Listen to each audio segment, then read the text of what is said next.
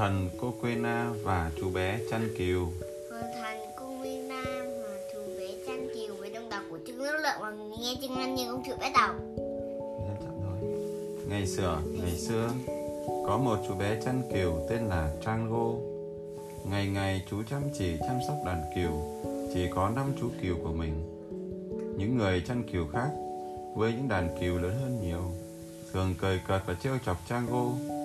Nhưng chú chẳng bận tâm và thường vui vẻ trả lời rằng năm con kiều thì tốt hơn là một và một con kiều thì tốt hơn là chẳng có con nào. Một ngày nọ, Chango nghe những dân làng kháo nhau rằng có một thảo nguyên xanh tươi ở phía bên kia dãy núi.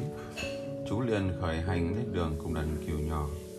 Chú không hề e ngại trèo lên những vách đá dựng đứng và đi qua những con đường mòn treo leo. Sau bao gian khổ, cuối cùng cả đoàn đã đến được thảo nguyên xanh mướt um tùm ấy. Ngay lập tức đàn cừu tản ra và vui vẻ gặm cỏ non trong khi Chango nằm nghỉ ngơi. Chiều xuống, Chango phát hiện ra một chú cừu trong đàn của mình đã bị lạc đâu mất. Chú gọi lớn, mày đang ở đâu thế? Cừu đen nhỏ ơi, mày bị lạc sao? Nhưng không một tiếng đáp lại. Bỗng nhiên bầu trời chủ đầy màu tím, một cơn bão khủng khiếp ập tới. Liền đó, Chango nhìn thấy ở phía xa một đàn lạc đà đang đi di, di, di chuyển. Con nọ nối đuôi con kia mà không cần người chăn dắt. Có lẽ nào chúng đang được Coquena, vị thần người lùn có sức mạnh vô song dẫn đường. Hết sức tò mò, Chango tiến lại gần và phát hiện một chú lạc đà con đang nằm trên tảng đá dưới cơn mưa.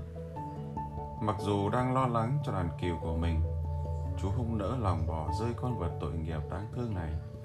Vì thế, Chango tiến đến giúp chú lạc đà con. Bỗng nhiên, con lạc đà biến mất và vị thần kofina hiện ra. Người đúng là một chú bé tốt bụng. Ta sẽ ban cho ngươi một điều ước. Ngươi thích gì nào?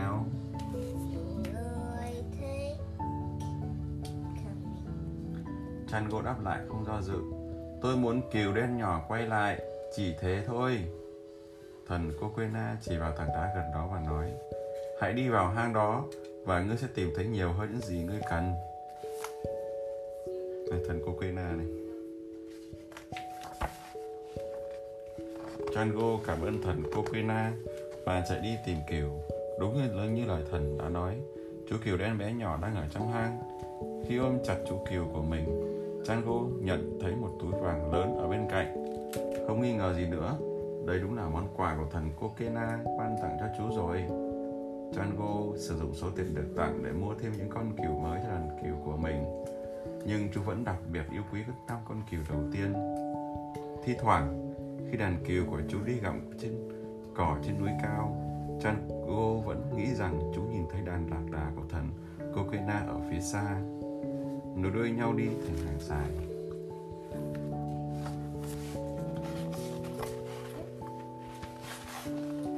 Câu chuyện đến đây là hết. Xin cảm ơn quý vị và các bạn đã chăm chú lắng nghe.